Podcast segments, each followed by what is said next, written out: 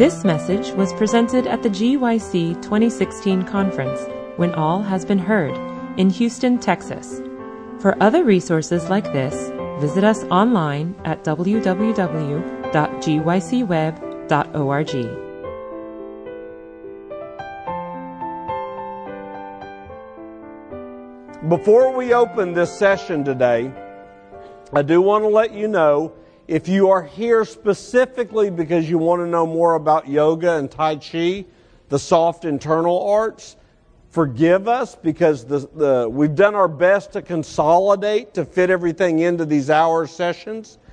What we have had to do is we're going to bump the session on yoga until tomorrow morning, and we're going to put those two together, which will deal with yoga and uh, the spiritual formation connection. Okay? And the, the spiritual formation, we're not going to go into a huge amount of detail because we do a lot of that with the Omega emerging. But we are going to show what, how the Eastern mysticism has a role in that, why it's there. And then Sabbath, that one will be the, the one you won't want to miss because that's the one where we're going to talk about what the ultimate goal is of all these Eastern arts and what God's ultimate goal is and how it's achieved. Now, I had a question I want to, um, we're not going to do a whole question and answer, but I did have a question asked a few minutes ago, and I have a lot of people that ask this, especially Christians. So before we start back on this, I want to be able to answer this question in the best way I know how. We have a lot of people that write to us and call to us, and they may be Christian or they may not be. They may just be looking for uh, an answer. And they'll say, I'm training in the art, and we don't do any bowing, we don't take our shoes off, we don't have any chi, we don't have any of that spiritual. It's just strictly self defense. What's wrong with learning self defense? And I have to tell you, and I'm going to be as honest as I possibly can, I trained in it and I taught it for almost 25 years. And I can remember one time I asked my instructor, it was right before I made black belt in the first system in Kung Fu, Black Sash. And I asked my instructor, I said, This guy's been here for three and a half years and he's not made any rank yet. He's here every week. He works hard. He's not been promoted. This guy's been here for eight months, and you're getting ready to move him up to a high rank class, which is like a green belt, where you learn more about the internal things. I said, Why? What makes the difference? How come this man is, is like struggling and he's still not getting anywhere, and this man, it seems like he's being brushed right in the door? And I'll never forget what the Grandmaster told me. He said, Eric, he said, it's not about technique. He said, anybody can be taught a technique. He said, technique will never save your life on the street. It's about spirit. This man does not have a martial spirit. That man walked in the door with one. Maybe his dad was abusive. Maybe he just was rough. Maybe he had three brothers that beat up on him. Maybe he was raised on the wrong side of the tracks. He walked in already having the fighting spirit. This guy was raised in a home where he had a sister and his mom and dad were Christian, and it was, it was hard to change that spirit. That was from a Christian a man that professed faith in Christ. He told me, he said, it's spirit that wins a fight, not technique. Now, I can give you personal hands on experience with that. We would hold women's self defense classes, okay? Typically, if you hold a women's self defense class, it's like a, a, weekend seminar. You know, the ladies come in for four hours or two hours, and you teach them some basic techniques. It'll never work it'll never work. And uh, just to let you know, I have a quote on our website from one of the Gracie brothers, one of the uh, instructors, original founders. And you know what he said? The Gracies have won all the UFC. They are, I mean, they've won all of the UFC stuff. They're like, you know, looked at as being the roughest, toughest, meanest, you know, hands on martial art out there. And he said something that was, it startled me that he would admit this. He said, You can't teach a woman how to defend herself against a full grown man in a one hour, two hour, four hour session. He said, If she weighs 140 pounds and he weighs 185 pounds and he's not on drugs, but he wants to hurt her, he's going to hurt her. And there's no four hour class that's going to change that. And I know that for a fact. Now, that being said, all the martial arts masters said the only way to win in a real combative situation is you have to meet aggression with greater aggression. Hands down. Every instructor I ever trained under, every master that I ever read, they said hands down. You got to know how to fight, and you've got to have it in your heart to fight. Now, I'm going to tell you something. If a woman was in a situation or a, a child was in a situation and God knew that they needed to know how to fight, God would send that and provide that in that instant. Okay? But I can also tell you something else. If you just look at it from a physical standpoint, the average martial arts class in America is 50 to 80 dollars per month. Two classes per week, average class is 2 hours per class. 4 hours per week, let's say $60 a month on average. 4 classes per week, 2 hours each, or two classes per week, two hours each, $80, $60 a month. You can go down to Walmart and for $25 you can buy a can of pepper spray. There's no training, there's no occult attachment, and it's 99.9% effective. There's no martial arts training that can guarantee you 99% effectiveness. I mean, I'm, I'm telling you the honest truth, okay? And I, y'all have no idea because when I was in the martial arts, it was like, you know, you'd fight, you'd kill somebody before you would lose. You have to have that spirit. There has to be something inside of the heart that, that is changed to make a person be that way. And I saw the students that I taught and the other instructors that I worked with, I saw students change within three to five years and back then I thought it was great. And I look back now and I think, God, forgive me for what I did. Their character changed. They became hard and cold and proud. Do you know the one sin above every other that God says He's got to get rid of is pride? And that's the number one sin that comes with martial arts or any of that type of training? Okay, enough said on that. You're welcome. Let's open with a word of prayer.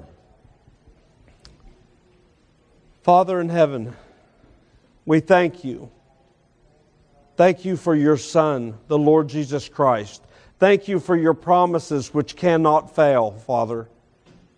Abba, Jehovah, you have made a promise to us in your word in Psalm 34, verse 7 and 8.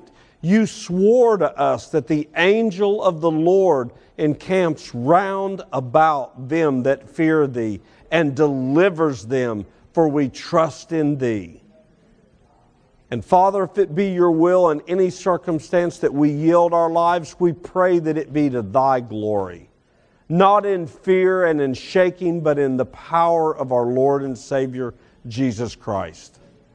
And Father, I ask that you'll be with all of us.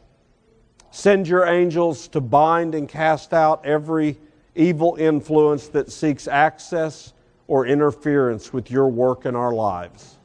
We thank you. In Jesus' name, amen. Okay, now obviously I'm going to have to go quicker. so let's Let's see what the enemy is doing. People will tell me the martial arts are just physical, it's just about self defense. Let's see what they say. When an old man is able to defeat many attackers, how can it be due to his strength? Have you ever noticed that? You don't see grandmasters that are 28, 30 years old. A grandmaster normally is 45, 55, 65, 75, 85, 105.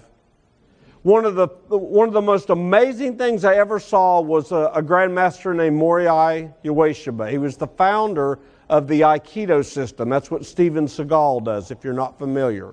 Um, he was approximately 84 years old. And real footage, film footage, it was not mock, it was not doctored, this was real life film footage. They bring him in on a cot you know, his disciples, these black belts, bring him in on a cot. He's on his knees because he can't walk really well. He's old. And they bring him in, and this is in front of all these magistrates and all these high level Japanese government officials because they've heard about this man. Some of them are like us. They're, you know, grown in this modern age and they're like, I want to hear about this, you know, great martial artist, this grand master.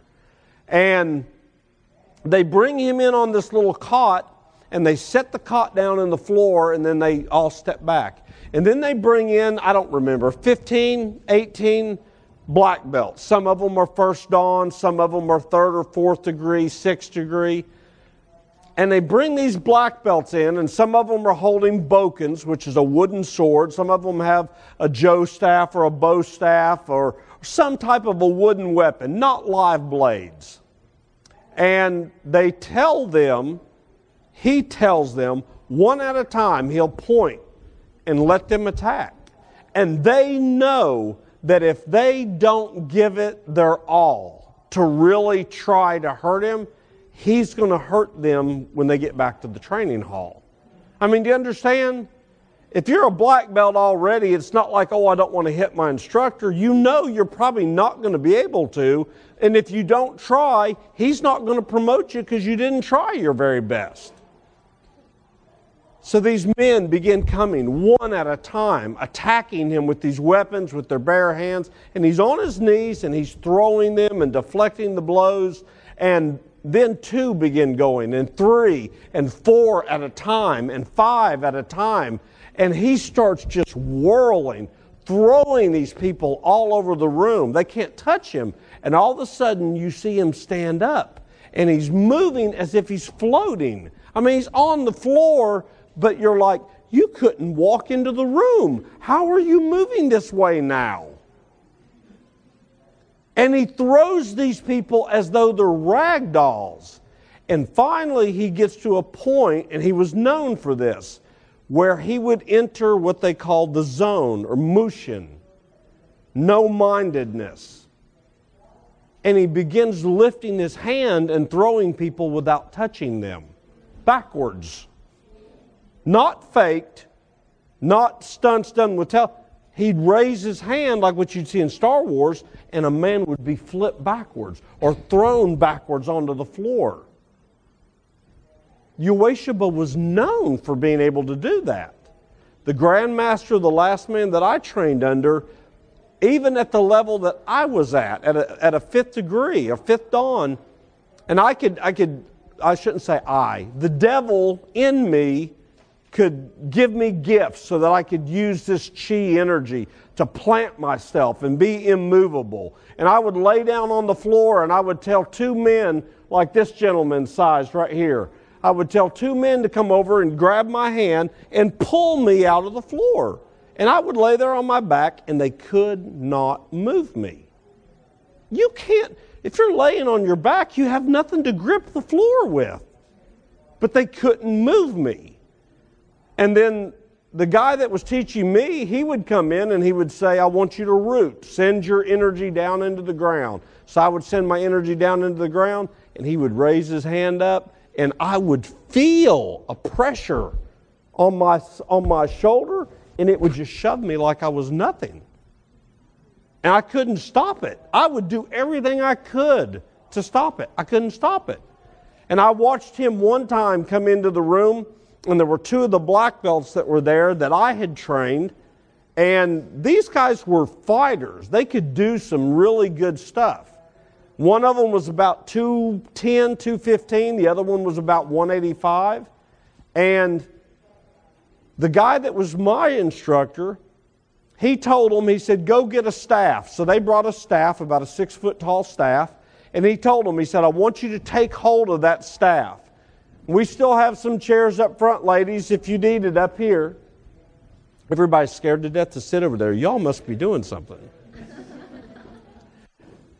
But they went and they got this staff, and he told them, he said, I want you to hold that staff with both of your hands. And he said, I'm going to hold the other end of that staff with my thumb and my pointer finger. And he held it like this. And uh, my instructor weighed about 235, 240. And he did this. He stood on one leg and he held that other end of that staff between his thumb and his pointer finger. There on the other side, both feet planted, both hands on the staff, and he said, Push me over. And they tried for five minutes to get him to budge. And he's on one leg, and they could not get him to budge. And finally, he just looked at me and he smiled and he went, and he shoved them both right off their feet. And I, I was like, wow. That, I mean, that's what I want to be able to do. And they were like, wow, that's what we want to be able to do. Well, that's how you get new students. You get black belts, and they go, man, the guy I'm training under now can't do that. I'm coming to this man. Listen to what he said. When an old man is able to defeat many attackers, how can it be due to his strength? You can't. Gichin Funakoshi, the founder of modern day karate, said any man will be able, after sufficient practice, to accomplish remarkable feats of strength, but he may only go so far and no farther. There is a limit to human physical strength that no one can exceed. That was a grand master. That's the purpose of having a black belt. Whenever you go to a school, if there's a master there, they will tell you when you bring your son or your daughter, or if you come to train, when you make black belt, black belt just means one thing you've mastered the basics. If you come afterward and you say, okay, what's next? I want to learn more. And they say, what do you want? I want to be a master. I want to be a sixth dan. And they'll say, well, you've got to start training in a different kind of training than what you've been doing so far. And that's going to take a few years. I remember when I went to my instructor and he said, What do you want? I said, I want what you have. I want to be able to do what you can do. He was like, that's going to take a while. And he began training myself and one of the other men for discipleship training, is what they called it. And we did, it was all about chi.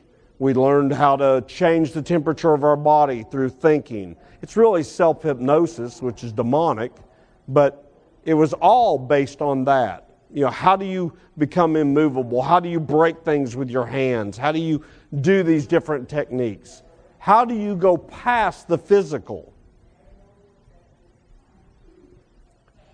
Mas Oyama, he was one of the known as one of the most deadly grandmasters in the world. He killed full-grown bulls with his bare hands. He would literally chop their horns off as they would try to attack him, and then after it had lost its horns, when it came in for the last charge, he would drop down and he would deliver one blow to its heart, and the bull would drop dead. A man's hand. They called him, and this is blasphemous, but his nickname was the God hand because what he could do with his hands. Listen to what he says. Always more vital to karate than techniques or strength is the spiritual element that lets you move and act with complete freedom. Spiritual development is paramount, Gichin Funakoshi said. Technical skills are merely the means to the end. What they did was they train you in physical activities through black belt so that you will exhaust every physical ability you have and you'll know there has to be something else. Do you understand? And unfortunately, the devil's got us as Christians doing the same thing. I mean, how many people walk away from Christianity and walk away from Christ because they're like, man, I've tried all my life to get victory over the sin and I can't do it. We never could do it without Him. John Stevens, a seventh dan in Aikido, said martial ways are spiritual disciplines to be practiced for the sake of enlightenment. Enlightenment is what the devil told Eve, so that you'll know who you are. You'll be like gods. Let me ask you a question. When Adam was made, and he was made as the Son of God, how much more like God can you be than being the Son of God? They were already as like God as you can be. And Satan was like, nah, God didn't really tell you the truth about that. There's some things he's holding back from you. And if you'll yield, I can show you how to achieve that. Mas-Oyama went on to say the man who wants to walk the way or the path of karate cannot afford to neglect Zen and spiritual training. What is Zen? Chan Buddhism, a religious sect derived from the Sanskrit or Hindu dhyana, meaning a process of meditation used to achieve an awakening to the Buddha nature. This is a counterfeit of righteousness by faith. God's word says, whereby are given unto us exceeding great and precious promises, that by these promises we might be made partakers of the divine nature. Jesus said, The miracles you've seen me do, I'm going to my Father. If you'll believe me, you'll not only do these same miracles, you'll do greater than these.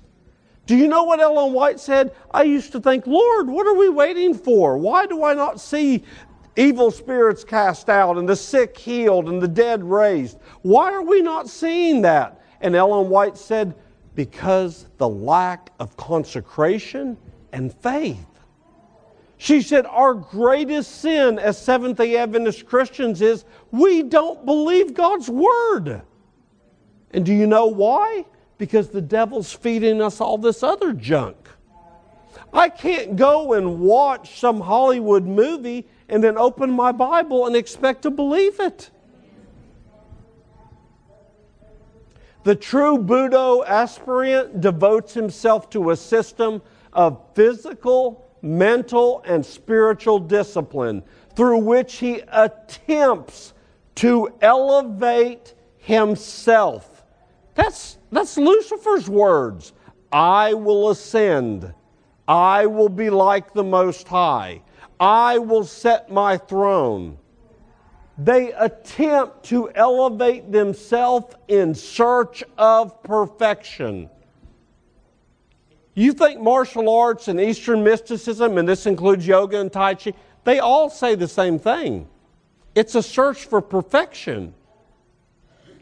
You know what God says? You want to be perfect? It's easy. Believe my promise. Where did He promise that? Jesus said in the Gospels, Be ye therefore perfect, even as your Father in heaven is perfect.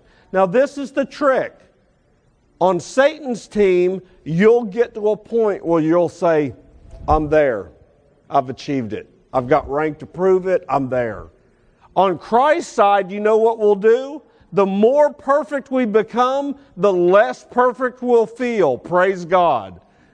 And we'll be like, I'm nothing. Praise God.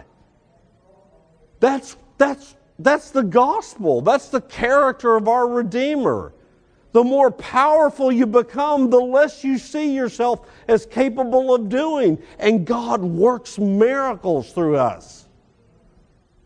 Martial arts are legendary for the seemingly mystical powers they teach. You will learn what forces warriors really command. And more importantly, you'll learn how to develop them yourself. That was written by one of our um, U.S. Army advisors, Forrest Morgan, and he's also a martial artist. Listen to what this gentleman said. Once you have trained yourself well, your body and your limbs will move automatically without any conscious effort. What, what would we call that in the Christian world? If your body's moving by itself without you having to tell it to move. That's possession. I mean, that's possession. If your hand does this and you didn't do it, either you've got a nervous problem or there's something moving your hand. That's not a good thing. He says your mind will not be overwhelmed by your physical movements. This is what you want to achieve as a master. I can remember my grandmaster telling me one time, he said I was working. He worked when he was young at a, a huge factory. It's called Kodak Eastman. And he said there were some guys there that they hated me. They didn't like me because he was proud.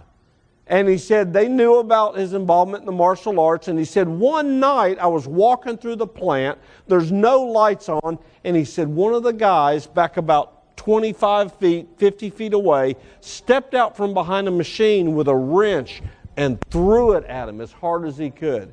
And he said, I was walking, I didn't even mean to. I reached up and grabbed the wrench and threw it down on the ground and kept right on walking. He said, My hand did it, and I never knew the wrench was coming. And he said, Those men never even spoke to him again. It scared them so bad. Now, this is what pride says. Oh, wow, wouldn't that be cool? I always ask young guys, especially younger guys, and that means you're younger than 45 or 47. If martial arts is about self defense, what's the easiest way to defend yourself from a fight? Run. It costs no money to train. You can do it every day. There's no occult, and you're get run. Practice running. Do you know why people won't run? Pride. Pride. A, a young man, even an old man, is like, I can't run. I'm not going to run. You know what? Jesus didn't run. Jesus didn't run. He said, You're not taking my life. He said, I'm laying it down. You have some guy comes up and wants to beat you, and you look at him and you say, John, I'm not sure why you're mad at me. If I can tell you're angry, um, can I just let you hit me? Can I take you out and buy you some lunch? You don't know. You're not wrestling against flesh and blood. Maybe his dad abuses him at home. Maybe his dad's a drunk. Maybe he's being beat on by other people. Maybe there's issues. Maybe his mother's dying of cancer and he's so bitter he doesn't know how to vent that frustration. If you'll allow Christ to live in you, he will show you through the facade and you will be able to see what is really going on inside of that person and win their heart instead of winning a fight. You will employ techniques unconsciously without having to think. Once you have achieved this state, not a single doubt or hesitation will arise. Train yourself thoroughly and then forget about it. Throw away your mind. You will then follow the way, which is what they call karate without being aware of it. This is the mystery of Bushido. It's possession. These are only, I'm only able to show you guys just a very limited amount. I know we're going to have to cut this short today. If you can, come by and see us at our, at our booth. I think it's number 505, Little Light Studios. We don't care about selling things to you, but we can talk to you. We have a lot of free information online. We've got stuff on our website. There's so much I want to share, and I've got to, I've got to condense, so you have to forgive me. Listen to what this 10th Dan said. Karate is not something that one does, it is something that one becomes. And through the and though the external mask of training might be readily seen in the lighted arena, the essence of karate do is ever the veiled presence of being. Now, I want you to think about something. That's, that's heavy duty right there. When I read that, I was like, oh, wow. I mean, even if you're in the martial arts, you read that and you go, oh, wow. What is he talking about? The veiled presence of being. Do you know that we are told that when Christ came to this world, he veiled his deity with humanity? Do you know what the Bible says you and I are to do? We are to put on the Lord Jesus Christ and not make provision for the failures of the flesh. That means don't buy an insurance policy just in case you fail.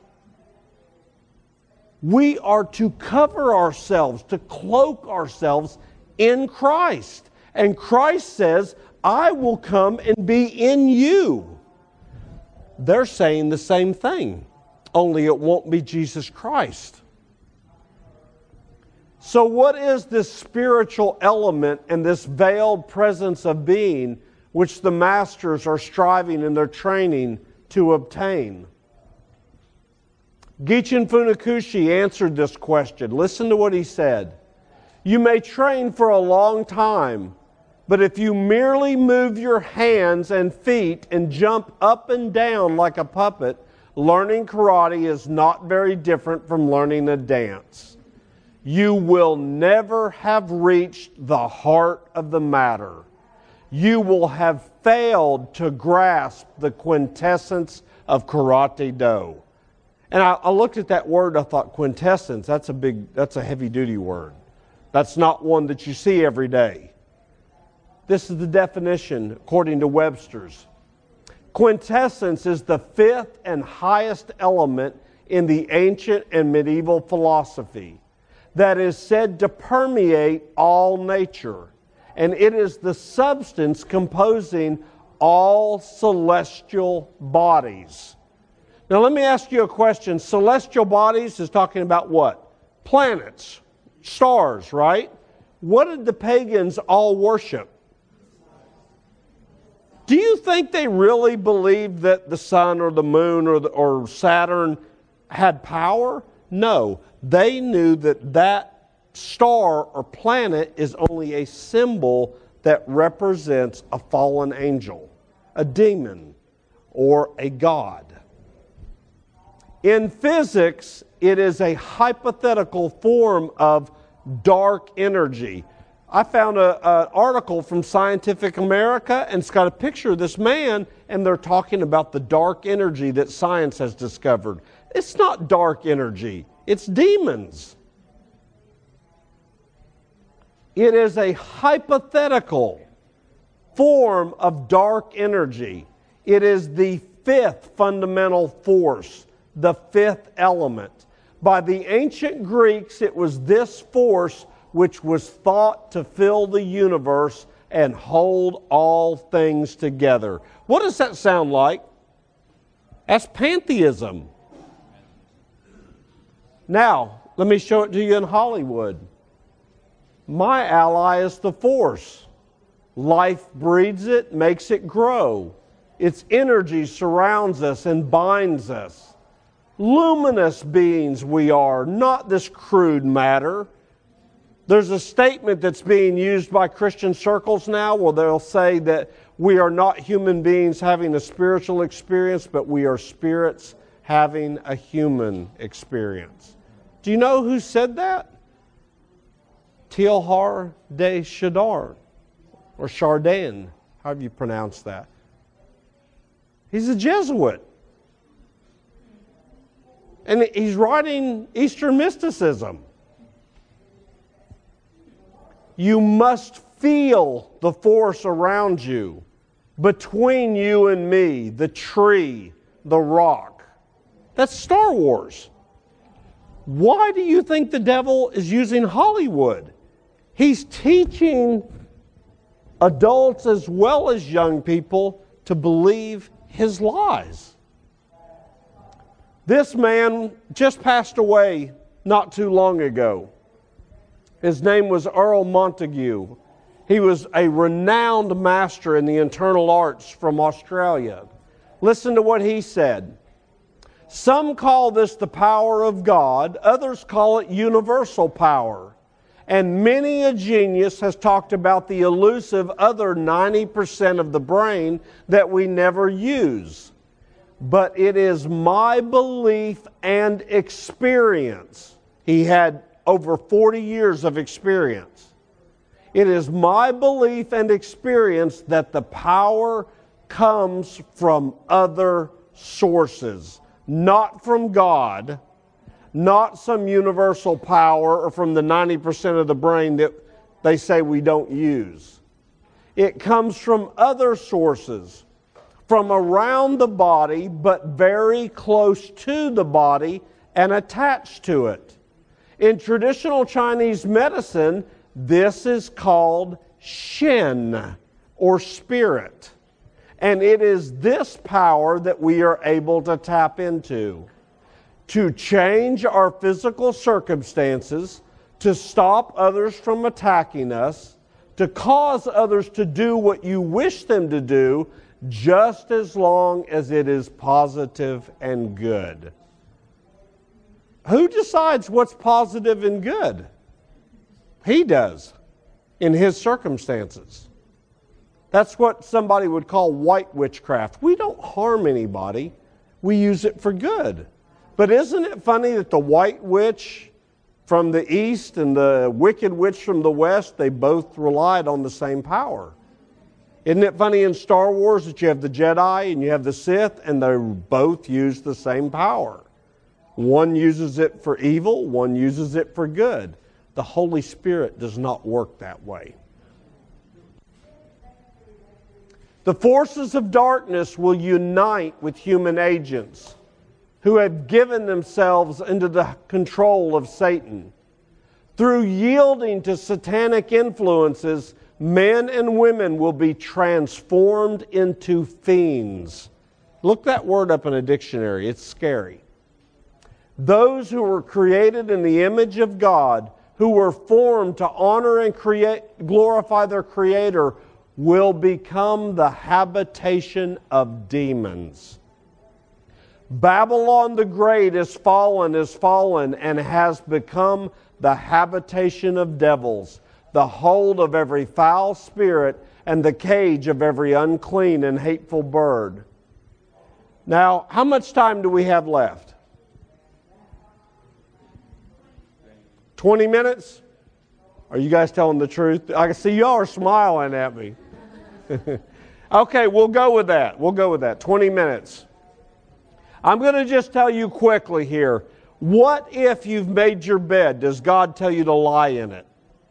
What if, you remember what Romans 6 says? It says, Whoever you've yielded yourself to as servants to obey, that's whose slaves you are. So does God look at you and say, I'm sorry, Eric, you did that, you sold yourself, there's nothing I can do? And he walks away, right? Let me tell you what God's word says. Hosea chapter 13, write these promises down. God says, O Israel, thou hast destroyed yourself, but in me is thine help. I will be your king, for where is any other that may save you in all of your cities? In Isaiah chapter 49, verse 24 and 25, God says, Shall the prey be taken from the mighty, or shall the lawful captive be delivered? Thus saith the Lord Even the captives of the mighty shall be delivered, and the prey of the terrible shall be taken away. For I will contend with him that's contending with you, and I will save your children. And I want to tell you a promise. If you've got children that have wandered away from God, you can't force them to come back, but you can claim that promise. Because God doesn't have any fine print underneath that.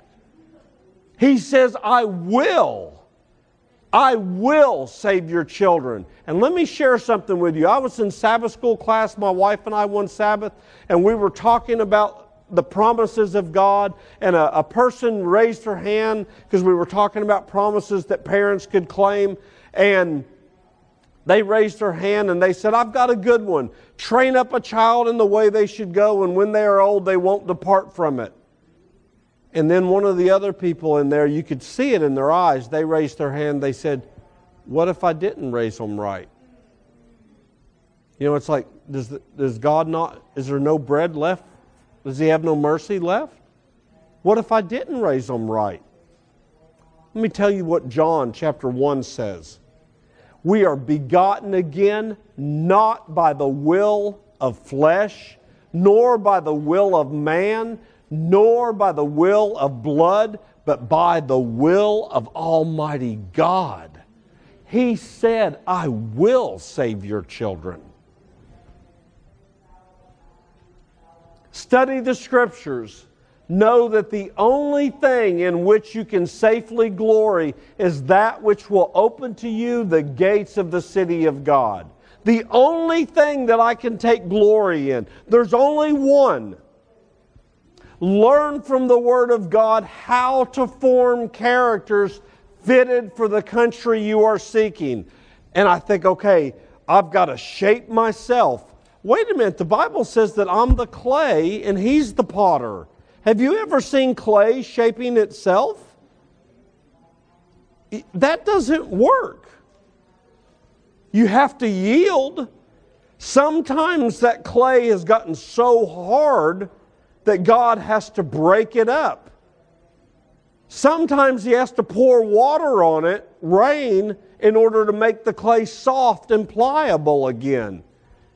Sometimes he has to take a heart of stone and he has to break the heart of stone and give us a heart of flesh so that that law can be written in there. I have people all the time that will tell me, God wrote his Ten Commandments in stone because it stands forever. I was like, it didn't stand 40 days. He wrote it in stone, and 40 days later, Moses broke it. He wrote it in stone, and it tells us why. In Zechariah, it says he wrote it in stone because our hearts were like an adamant stone. He said, But I'm making a promise to you through Jesus Christ. I will take away the stony heart out of your flesh, and I will give you a heart of flesh. I will write my law in your heart, not with ink or with, with a chisel, but I'll write it there with my spirit. Know that Christ is to be set forth among you. That means within you. And that all that was lost in Adam, the cross of Christ, fully restores to every believing soul.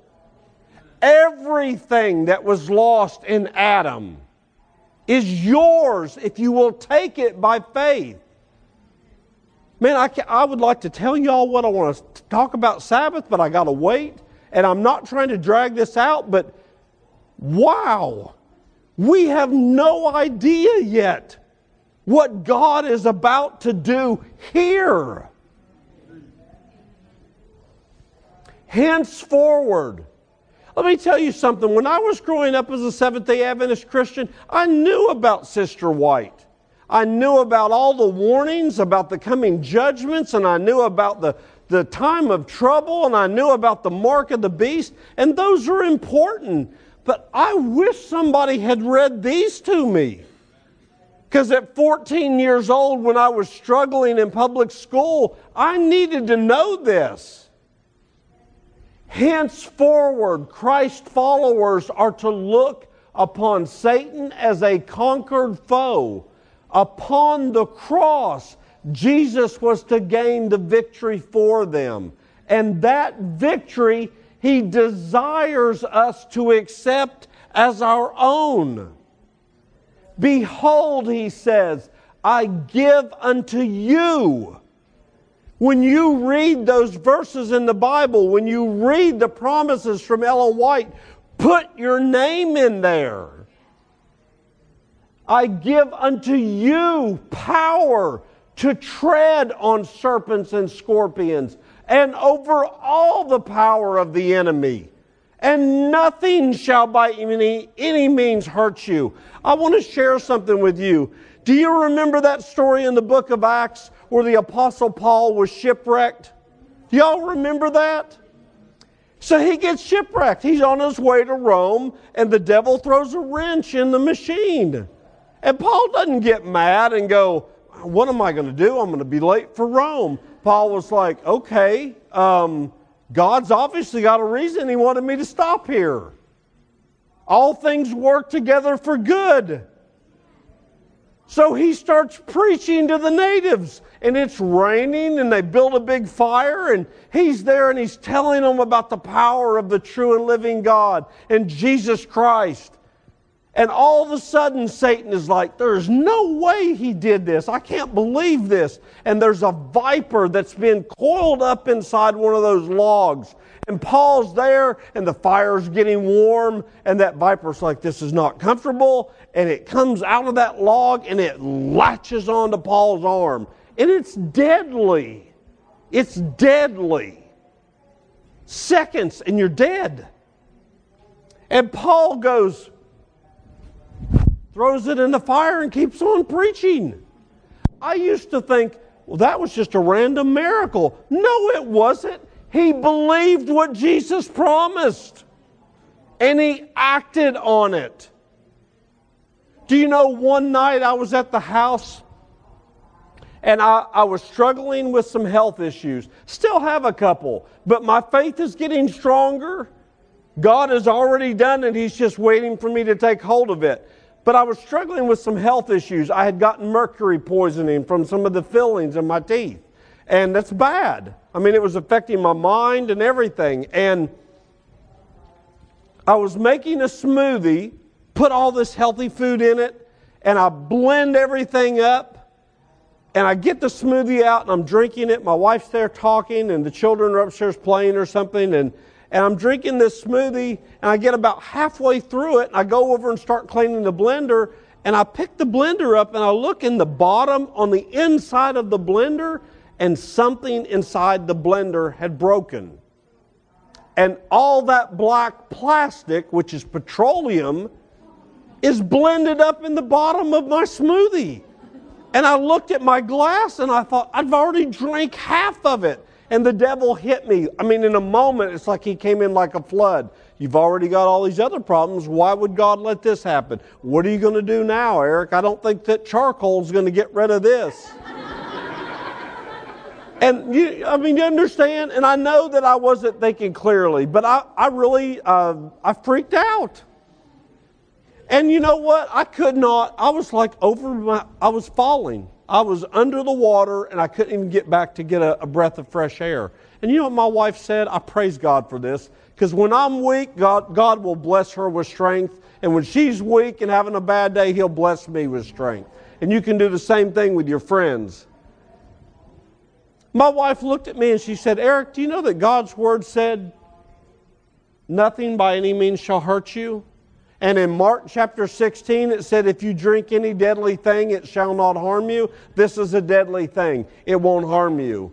And I was like, How do you know? She said, Because God promised. I said, Yeah, but I'm drinking it. She said, But it doesn't matter. God promised. And I was like, That doesn't make sense, but yet it does. So the next day, she said, Just Eric, I'm going to pray for you. I'm praying with you. She prayed for me. She claimed that promise. She said everything's going to be okay. She said, if it'll make you feel better, tomorrow call Uchee Pines and just see what they say. So I called Uchee Pines, you know, one of our health institutes, and I told her what happened. I said, what do I do? She said, Eric, she said, take a little bit of charcoal. She said, it'll be out of your system. No damage in a couple of days. And I was like, thank you, Lord. Believe what he's promised. It's that simple. And let me tell you something believing means walk. Faith does not mean I believe it, it means I walk. Faith in Hebrew is an action word.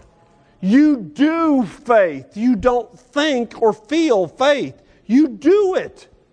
Moses got to the Red Sea. He's got a million and a half Israelites. You've got probably thousands of the Egyptian army with tanks, chariots, and they're going to mow you down. And Israel's angry and they're mad and they're like, Why did you bring us out here to die? And Moses is like, Okay, I'm going to go up by myself somewhere because I need to talk to God and I don't want Israel hearing me talk to God. And he goes out by himself and he's like, What am I supposed to do? Do you know what God said? And I had to look this up because I heard Pastor David Gates say it, and I was like, I got to look and see if that really says that.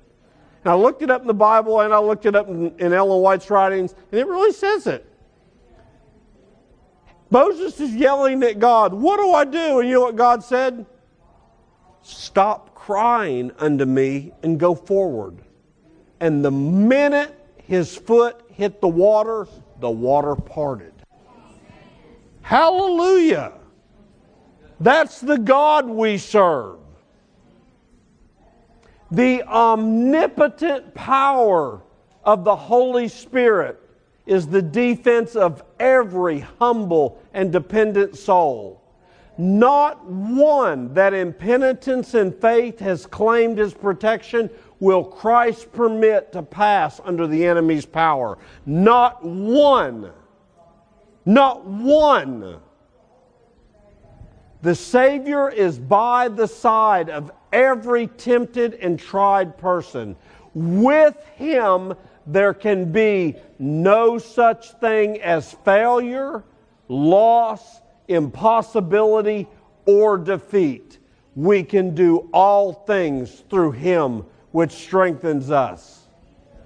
When the soul surrenders itself to Christ, a new power takes possession of the new heart, and a change is wrought within the man which he can never accomplish for himself. It is a supernatural work, bringing a supernatural element into human nature. The soul that is yielded to Christ becomes his own fortress, which he holds in a revolted world and he intends that no authority shall be known in you but his own. A soul thus kept in possession by the heavenly agencies is impregnable to the assaults of Satan. Unless we do yield ourselves to the control of Christ, we shall be dominated by the wicked one we must inevitably be under the control of the one or the other of the two great powers that are contending for the supremacy of this world. It is not necessary for us deliberately to choose the service of the kingdom of darkness in order to come under its dominion. We have only to neglect to ally ourselves with the kingdom of light. If we do not cooperate with the heavenly agencies, Satan will take possession of the heart and make it his abiding place. Now, I want you to listen to this last statement. The only defense against evil is the indwelling of Christ in the heart through faith in his righteousness. Let me tell you something as we close. I struggled with that last statement for months. I was like, my only defense is the indwelling of Christ in my heart. I believe that. What does it mean, the indwelling of Christ in my heart through faith in His righteousness? Let me explain something to you. The Bible has already said that Christ dwells in your heart today. If He dwells in you, His victory, His righteousness is yours today. When you take hold of that promise by faith, Satan will never gain an attack on you again. That's the fight that we are fighting. That's why God does not want us occupying our time with a fight of flesh. We've got a greater battle that is yet to be won, not on our own behalf only, but on behalf of all those you know. You must know that all that is Christ's has already been given to you. I pray that this will help each person that is here. Tomorrow, we're going to be going through and really taking a, a, closer look at yoga and Tai Chi. And then Sabbath, we will be having the grand finale, the mystery of God unveiled. I hope that everyone will be able to make it. And I ask most of all that you'll keep me in prayer as I get everything consolidated so that I can fit it into that short hour tomorrow morning and then on Sabbath afternoon. Let's close with prayer. Father in heaven, we thank you so much for that work which you have already wrought for us in your Son, the Lord Jesus Christ. Father, help us to believe your promises. It's not our faith, our faith is weak, but your faith, Lord Jesus Christ, is invincible. Give us your faith. We ask you and we thank you. In Jesus' name, we surrender all to Thee. Amen. This message was presented at the GYC 2016 conference, When All Has Been Heard, in Houston, Texas. GYC, a supporting ministry of the Seventh day Adventist Church, seeks to inspire young people to be Bible based, Christ centered, and soul winning Christians. For other resources like this, Visit us online at www.gycweb.org.